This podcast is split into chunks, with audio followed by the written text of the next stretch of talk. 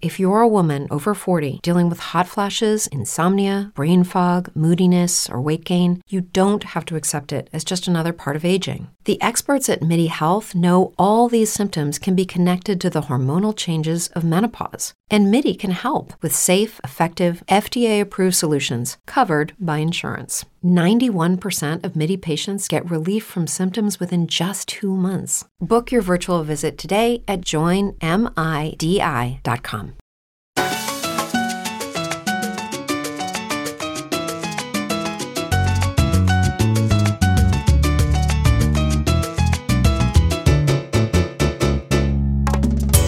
Ciao a tutti ragazzi, benvenuti in questa nuova puntata, in questo podcast. Ormai avete capito, sono aneddoti, sono racconti, c'è qualche ospite che racconta tutto quello che succedeva nelle serate di musica latina, le prime serate che cominciavano in quegli anni lì, almeno qui in Italia. Oggi non abbiamo ospiti perché vi volevo raccontare di una bellissima esperienza che ho fatto io. E stiamo parlando del 1997. Mi si prospetta eh, l'occasione di andare a Miami eh, alla fiera, diciamo, discografica del mondo latino e quindi potete immaginare c'erano tutti gli artisti, c'erano tutti i produttori, era una cosa veramente molto importante, molto grande, veramente a livello internazionale. E quindi la Irma Records mi dà l'ok di, uh, di poter partire e quindi io comincio a preparare un pochettino tutte le, le mie cose, comincio a mettermi nell'ordine di idee che insomma io col mio eh, spagnolo un pochettino tascabile, diciamo così, imparato solamente con, eh, ascoltando eh, i brani di musica latina. Prendo questo aereo e arrivo a Miami. Naturalmente era tutto organizzato, era un'organizzazione veramente gigantesca eh, dove praticamente ti assegnavano un hotel 4 stelle a, a Miami Beach e quindi ci portano con eh, questo pullman in, in, albergo e ci danno un pochettino il prospetto di quello che sarà la fiera di giorno e quello che sarà la fiera di notte, perché alla sera, quando la fiera eh, finiva praticamente sulle 19.30, si tornava in hotel. Dopodiché c'erano le serate, le serate organizzate con gli artisti delle varie etichette che si esibivano nei vari locali eh, di Miami o, o in qualche mm, grand hotel. Uscendo dalla Camera incontro anche un eh, carissimo amico di Milano che purtroppo non c'è più, un grandissimo produttore di musica dance degli anni 90 che mm, mi dice che era arrivato lì a Miami perché aveva delle bellissime cose da proporre e non mi ha detto cosa, insomma comunque tutti i dischi, tutto vinile e dico, ah, bravo, benissimo, perfetto. Allora magari ci vediamo domani mm, in fiera oppure ci vediamo alla sera. A questo punto parto con, eh, con, il pullman per eh, recarmi in questo eh, posto favoloso. Era una mega villa con un lago al centro, un buffet pazzesco, dove eh, diverse case discografiche promuovevano i loro artisti, uno dei quali era Cicci Peralta, che eh, io conobbi quella volta lì eh, praticamente rimasi un po' stupito perché era un artista che somigliava molto a Juan Luis Guerra. Poi c'era Ralph Mercado con la sua RMM Records, praticamente che racchiudeva tutti i più grandi artisti che, che stiamo suonando ancora adesso, adesso magari un po' meno, però eh, da Mark Anthony a Tito Puente, eh, José Alberto il Canario, Tony Vega, eh, praticamente c'erano tutti e lui eh, in quel momento lì era proprio il re della, della musica da, da, ballo latina, insomma. Quindi passo questa bellissima serata e eh, il giorno dopo torniamo in fiera dove eh, proprio all'ingresso mi ritrovo Carlos Nugno, produttore e cantante di uno dei brani più famosi di quel momento. Era uno dei brani riempipista che usavamo in quegli anni lì, Carlos Nuño e la Grande de Madrid. Praticamente era un medley eh, di eh, canzoni famose di Julio Iglesias rifatte in salsa. E, um, ho avuto un'idea per eh, farvi capire e per farvi ascoltare i brani che praticamente vi sto proponendo, eh, però non ve li posso proporre materialmente perché non si può nei podcast mettere musica non autorizzata. Farò una playlist eh, su Spotify che vi linkerò sotto al link del podcast dove voi, chi vuole, può andare ad ascoltarsi i brani che ho menzionato nel podcast. Ok? Va bene, andiamo avanti. Dopo girando per gli stand, guardando un pochettino quello che stava succedendo, cosa proponevano, c'erano le etichette cubane, quelle le classiche, le storiche, la Egrem, poi altre etichette, però allora il genere cubano era ancora non era come adesso con eh, la timba e la salsa cubana, molto più ballabile, molto più ascoltabile. A un certo punto in uno stand vedo un signore distinto francese e vado a domandare che tipo di musica proponesse. Eh, praticamente aveva eh, gran parte del, del, catalogo della Fania e io chiaramente inesperto e, e anche un po' ignorante proprio e vado ad ascoltare, lui mi proponeva questi brani eh, storici che io ancora chiaramente non conoscevo, anche perché io in quel periodo lì avevo appena cominciato a mettere musica e noi mettevamo musica eh, che era appena uscita, quindi quelli invece erano brani storici che avevano già una decina d'anni eh, e avevano questa sonorità un, un pochettino graffiante, un pochettino vecchia, che a me sembrava cose che non potessero andare e quindi io ho detto no, no, no, guardi, non, mi interessa noi usiamo altre cose, non, non mi interessa. Praticamente ho rifiutato dei brani della Fania la storica Fania, che dopo avrei capito dopo che cosa era la Fania, eh, dei brani fantastici e li ho rifiutati per poi cercare cose più eh, leggere o più moderne tipo Tito Rojas eh, oppure Gilberto Santa Rosa, Il Canario, tutte queste cose qui che suonavamo in quel periodo lì e avevano delle sonorità più brillanti, più, erano mm, brani più semplici da, da ballare. Ecco, questa cosa qua mi è sempre rimasta in testa perché dico mannaggia eh, solo che come sapete l'inesperienza porta a fare anche questi errori. Ok. Visto che ero a Miami e sapevo benissimo che Porto Rico era a un paio di ore di aereo e io non c'ero mai stato e sentivo parlare sempre di Porto Rico perché in quel periodo lì diciamo eh, parliamo di musica venezuelana ma era musica che veniva da Porto Rico insomma veniva anche dal Venezuela perché c'erano gli adolescenti o altri gruppi però eh, molte cose venivano da Porto Rico tipo Frankie Ruiz Gilberto Santa Rosa eh, Tito Gomez insomma questi qua. E quindi eh, ho detto perché non provare visto che siamo qua a fare un saltino a vedere che cosa, cosa succede eh, in questa famosissima Porto Rico, a San Juan. E quindi andai in un'agenzia viaggi, eh, proprio come si fa nei film, così all'ultimo secondo, e presi un biglietto aereo e volai a San Juan de Porto Rico.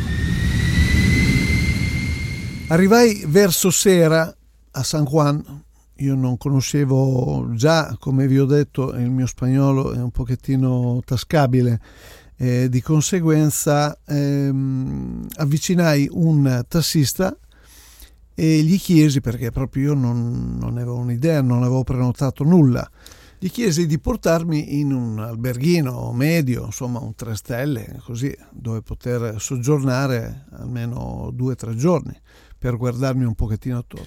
Ok, salì su questo taxi e mi portò in questo alberghino eh, in una zona di, di San Juan praticamente doccia ero euforico perché anche un po' impaurito perché non sapevo cosa mi aspettasse, cosa fare, dove andare, insomma, non avevo neanche l'auto e di conseguenza esco eh, dalla camera, chi mi ritrovo alla camera adiacente alla mia? Un certo Enzo Conte. Enzo Conte lo conoscono tutti, ma per chi non conoscesse Enzo Conte è uno dei massimi esponenti della musica latina, conoscitore, ballerino, maestro di eh, balli caraibici e uno dei maggiori conoscitori della, dell'isola di Porto Rico, perché lui praticamente vive più tempo a Porto Rico che a Roma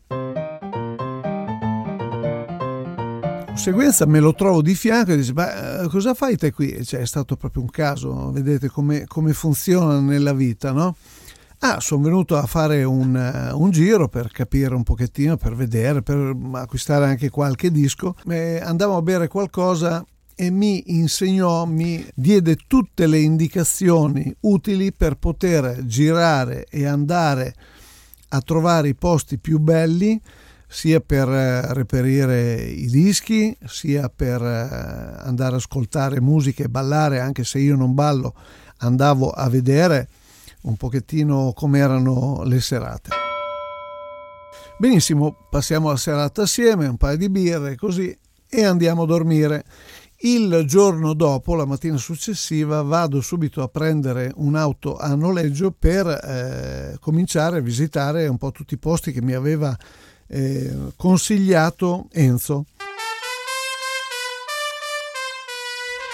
E comincio subito dal primo posto, il famosissimo negozio di dischi Viera Discos a Santurce de San Juan de Porto Rico, un negozio storico di questo signor Viera, eh, dove praticamente eh, andavano anche tutti i vari artisti che abitavano a San Juan si conoscevano tutti e quindi era una meta obbligata.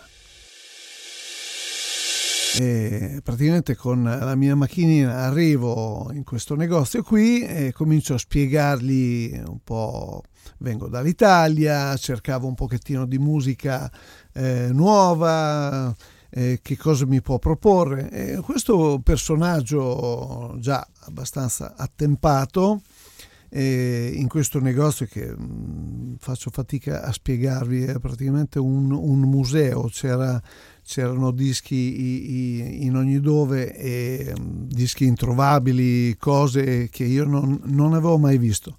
Comunque molto gentilmente mm, comincia a parlarmi e a raccontarmi anche delle cose insomma tipiche eh, che, che, si facevano lì eh, se conoscevo delle serate eh, dove andare, cosa fare. E poi dopo mi racconta anche, mi, mi dice, ma lo sai che eh, conosci no? Frankie Ruiz? E ho detto sì, certo, noi in Italia mettiamo molta musica di Frankie Ruiz, eh, purtroppo si è ammalato e eh, è una cosa abbastanza grave, siamo tutti molto preoccupati e mh, purtroppo non sappiamo come, come, andrà a finire. Quindi io, eh, lui è stato il primo che mi ha detto di questa cosa di, del grande Frankie Ruiz, che è ancora un artista che eh, proponiamo moltissimo.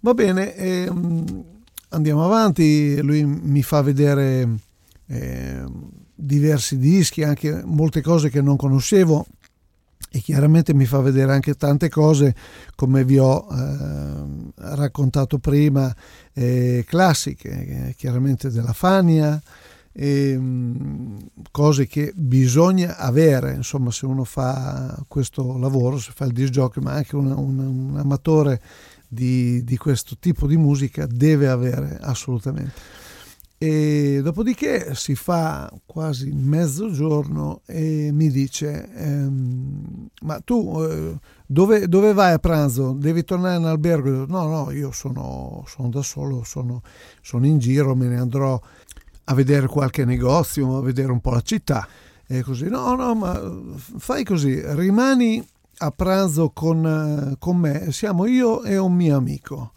Eh, sai, qui a fianco c'è un posticino dove si mangia bene, si spende poco, ci mangiamo qualcosa così tu mi racconti un pochettino dell'Italia e io ti racconto eh, qualche cosa di qua.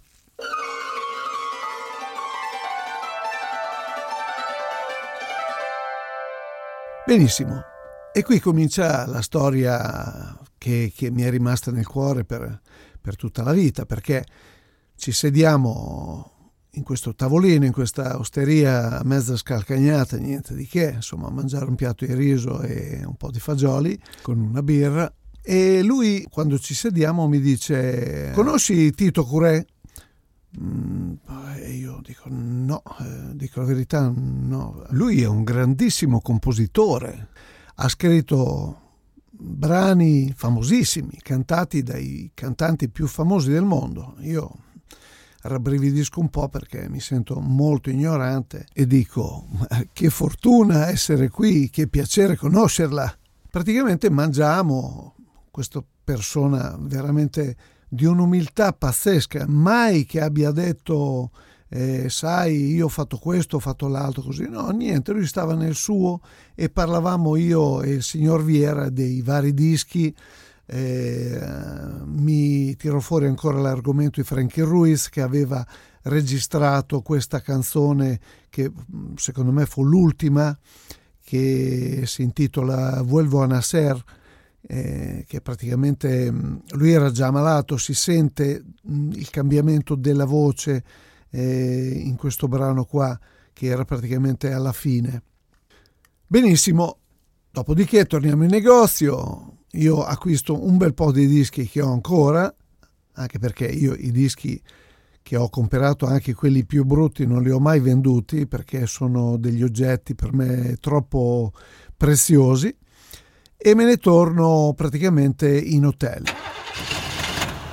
Sempre Enzo mi aveva consigliato per la sera di andare a visitare, a vedere un posto che era una specie di baretto fuori San Juan dove si ballava e si ascoltava della musica veramente eccezionale, mi aveva detto lui, e quindi valeva la pena di provare.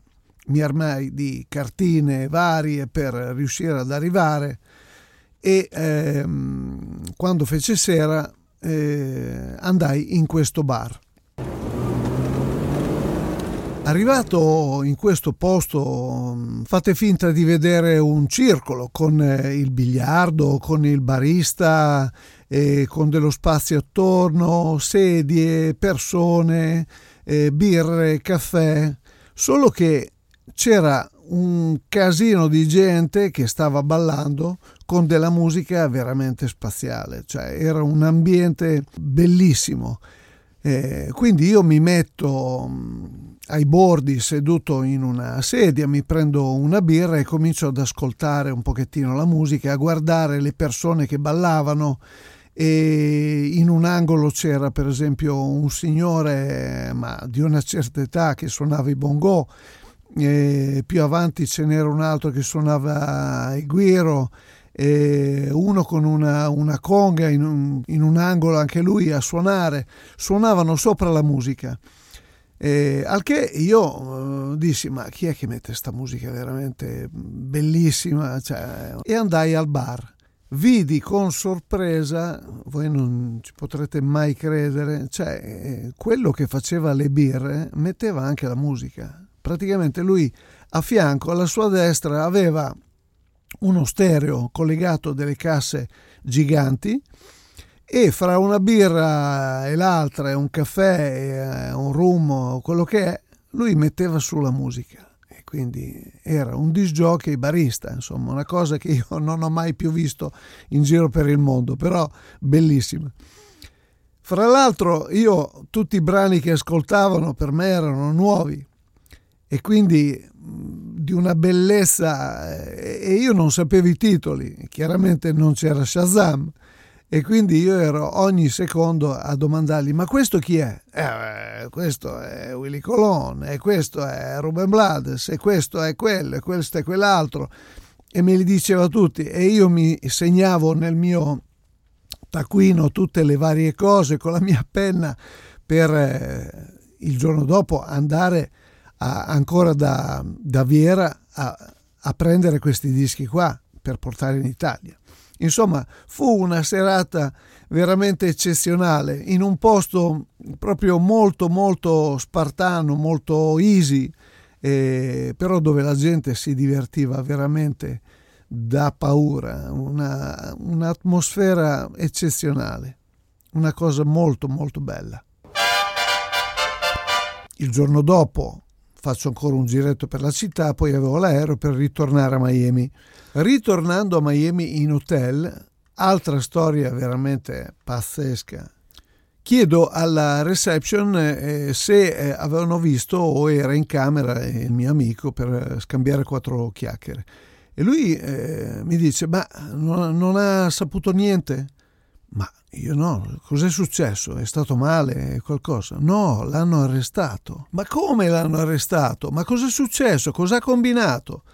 Ma guardi, c'è su tutte le pagine dei giornali, praticamente noi abbiamo delle leggi molto ferre sulla eh, musica qui negli Stati Uniti e lui era venuto con eh, diverse copie di bootleg, non so per chi non sapesse cos'è un bootleg, è una registrazione non autorizzata di un concerto dal vivo eh, riportata su vinile, quindi stampata su vinile e poi uno se la vende per i cavoli suoi, insomma. Sì, in quegli anni lì si facevano questi manini qua, insomma, se ne facevano, anche perché non c'era YouTube, non, non si poteva duplicare una cosa, eh, a parte con le cassette.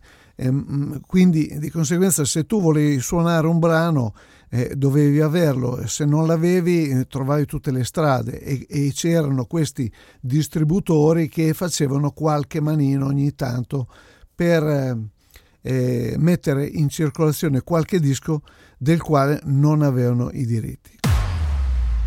Bene, anche questa puntata volge al termine, ci siamo dilungati un, un po', però spero che questi aneddoti eh, vi siano piaciuti, eh, sono cose che, che, racconto così come se le raccontassi a un amico o a un'amica, eh, perché mm, sono nel mio cuore da tanti anni e, e praticamente ti fanno capire eh, tante volte quando cominci anche l'inesperienza, eh, l'ignoranza su tante cose però secondo me l'importante è eh, rimanere sempre poi eh, se stessi umili e cercare di imparare tutto quello che è possibile dagli altri.